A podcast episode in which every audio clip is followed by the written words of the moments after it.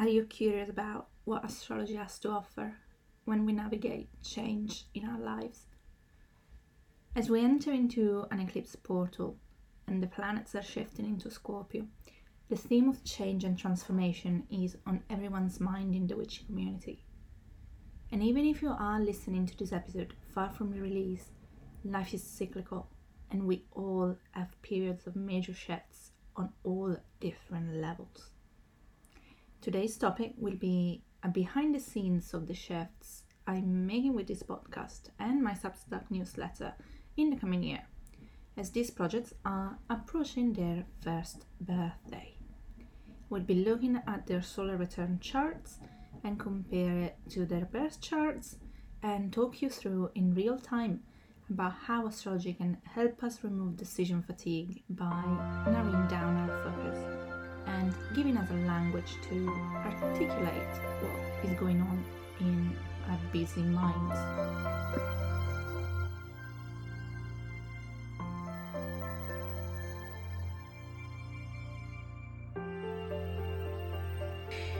Welcome to the Starry Sky and Witchy Things podcast. I'm Alexis, your new witchy BFF. I'm known as Asteria in witchy circles. I'm a photographer by day and star obsessed urban witch by night. Sometimes the opposite, often both at once. And I'm as star obsessed as Natsuki Shinomiya in Utapri. Or just a warning, there would be loads of otaku references.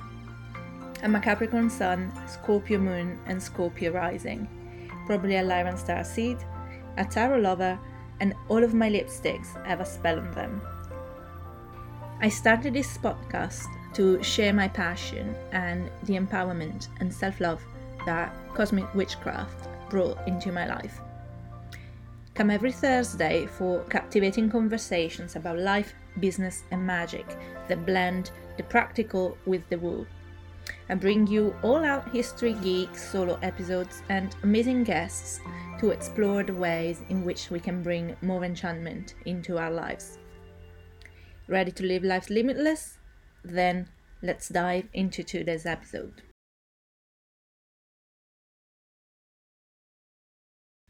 This episode was inspired by that witch next door doing one on having to file for her business in a new state. Despite being a third line in human design, I didn't think about doing an episode to show you how I use astrology in my life and business in practice, but I found myself unable to release the intended episode on schedule, and it's 3:30 p.m. on a Thursday. It's grey out there, so since she did it, I thought, why not? And it works out well since the cosmic weather at the moment is truly blowing the winds of change and you may relate to the feeling of needing to shift something but not knowing what, how, or what could possibly take its place in the vacuum left behind. And that's where astrology, beyond reading a natal chart, can be helpful. For this particular situation, I have chosen to use a solar return chart, but there are profections and progress charts and a lot of other tools that look at how the birth chart develops over time. But it's not just about not wanting to go into a deeper explanation and derail the topic of the season. It was a deliberate decision because I'm looking at projects that are just one year old and not at myself and my being past my Saturn return. So Let's go back to the beginning.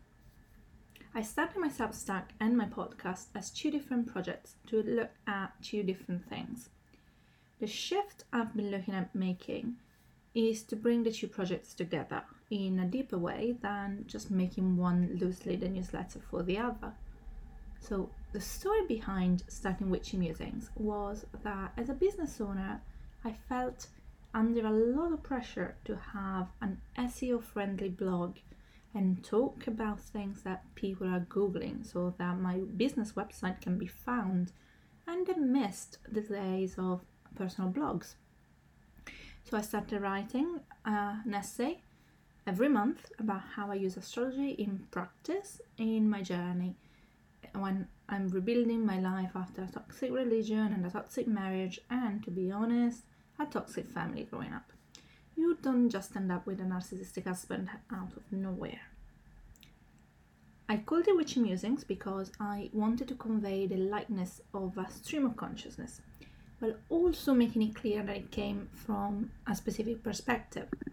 And the first tagline was that it is a witch's thoughts on life, business, and hierarchy, although the latter has not really featured all that much. We've had plenty of Otome in journals though, so I'll count it. I registered the name on November the 7th at 5:20 p.m., which makes the newsletter a Scorpio Sun, Taurus Moon, and Gemini Rising, with the North Node in Taurus. And in fact, it occurred to me now, it's a Scorpio stellium, and Mercury is in it. Sun, Venus, and Mercury. And to make that axis even more significant, the midheaven is in Taurus. And that may not be obvious in the newsletter itself, but it's obvious in my life that poses the basis for it. I have Jupiter retrograde in Taurus natal. So this current transit is heading for my Jupiter return. And part of the journey away from Catholicism and being with an, enmeshed with an anorexic mother has been learning to be embodied. As I grow old and all these Venusian themes associated with the fixed earth energy of Taurus have expanded in importance. I'm learning to be a bougie bitch who doesn't just ask for the bare minimum or what she needs and then feel guilty if she wants something that is judged by the old world view as being frivolous and superfluous. And I'm learning to play in the energy of desire instead, even if I do have some altruistic goals for my millionaire level personal money I expect by the time I'm 40, they are not really the kind of altruistic that is devoid of that accusation. It's uncomfortable AF, but growth always is. I don't really talk about these visions with people unless I know they hold a non judgmental space, because I haven't yet reached a point of feeling safe in my body being vulnerable, knowing there would be a backlash. I'm learning the subtle ways in which my unworthiness wound was in fact a too muchness wound and not a not enoughness wound. And that's a very Jupiterian energy that I'm working with, but that's a topic for another time. Although Jupiter is still relevant, because this podcast is a Sag Sun, Pisces Moon, and a baby Leo rising at the third degree. Ah, I had no idea. I mean, I knew it was a Sag Sun because I registered it on November the 30th, which is St Andrew's Day for the Catholics and the Scots. Actually, funny side note aside from being the patron saint of Scotland, he's supposed to be the patron saint against sore throats. He has not been taking me under his wings, clearly, as it's been a right struggle to use my voice for this podcast, and you can probably tell it's still croaky today. Anyway, that's relevant because the reason I started a podcast was twofold. One practical and a bit self serving. I was in the growth of the reach of podcasting and felt it was a good idea to diversify the skills I have in order to grow my business. The other, which kind of explains why for the first season I didn't even put my name to it, is that I wanted to explore using my voice in the literal sense and the throat center in human design since I'm a manifester. And I was starting it as a hobby to talk about cosmic witchcraft from a place that fit with my more intellectual side. I don't like to place myself in the position of a teacher. I like to learn and share that knowledge with others so that we can all grow. So I started a podcast, and the Scorpio Stellium had by then shifted into Sag. What stayed the same, because it had not shifted in the course of 23 days, is the North Node in Taurus. Jupiter was in Pisces for both, which I guess is a vibe for two projects about witchcraft, which to me is both an 8th and the 12th house topic, as was Neptune. And they also both had Mars in Gemini, and the other generational planets were before their shifts, so Pluto in Capricorn and Saturn in Aquarius. the first change in this podcast is the decision to have guests.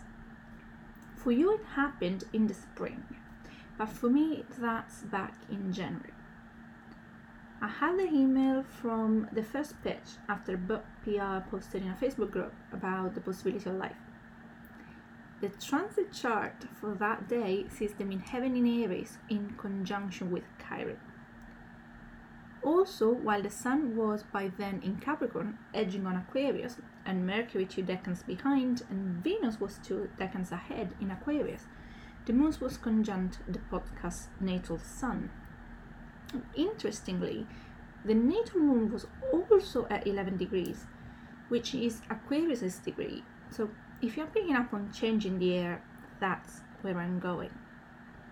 Although the interesting one for me is the Chiron conjunction, because that shows you again how something born of our creative energy is never fully free of us.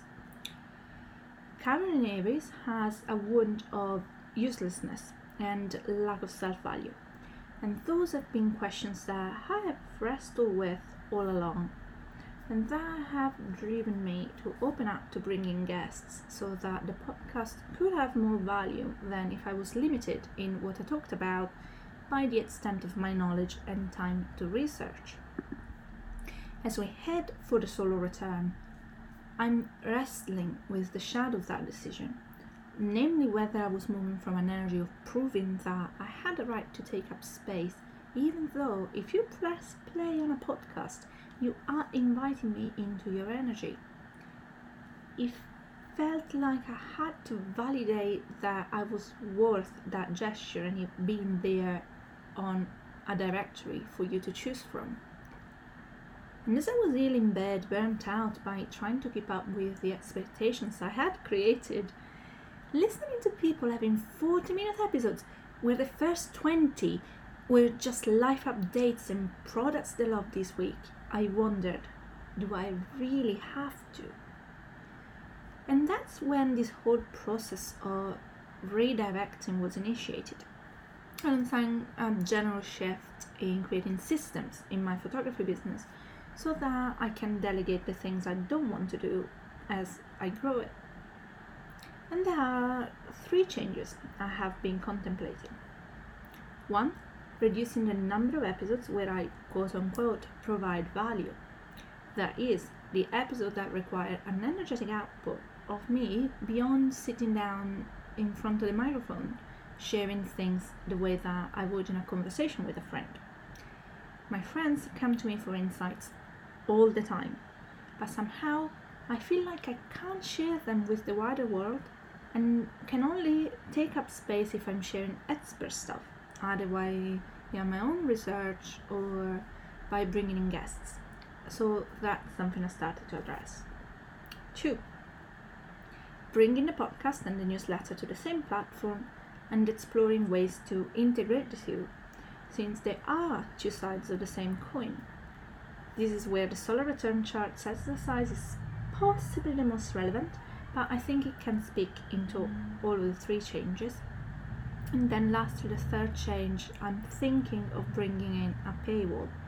And I'm looking for the right balance between making things inaccessible to people and having to stop because of the demands of running a podcast on my own.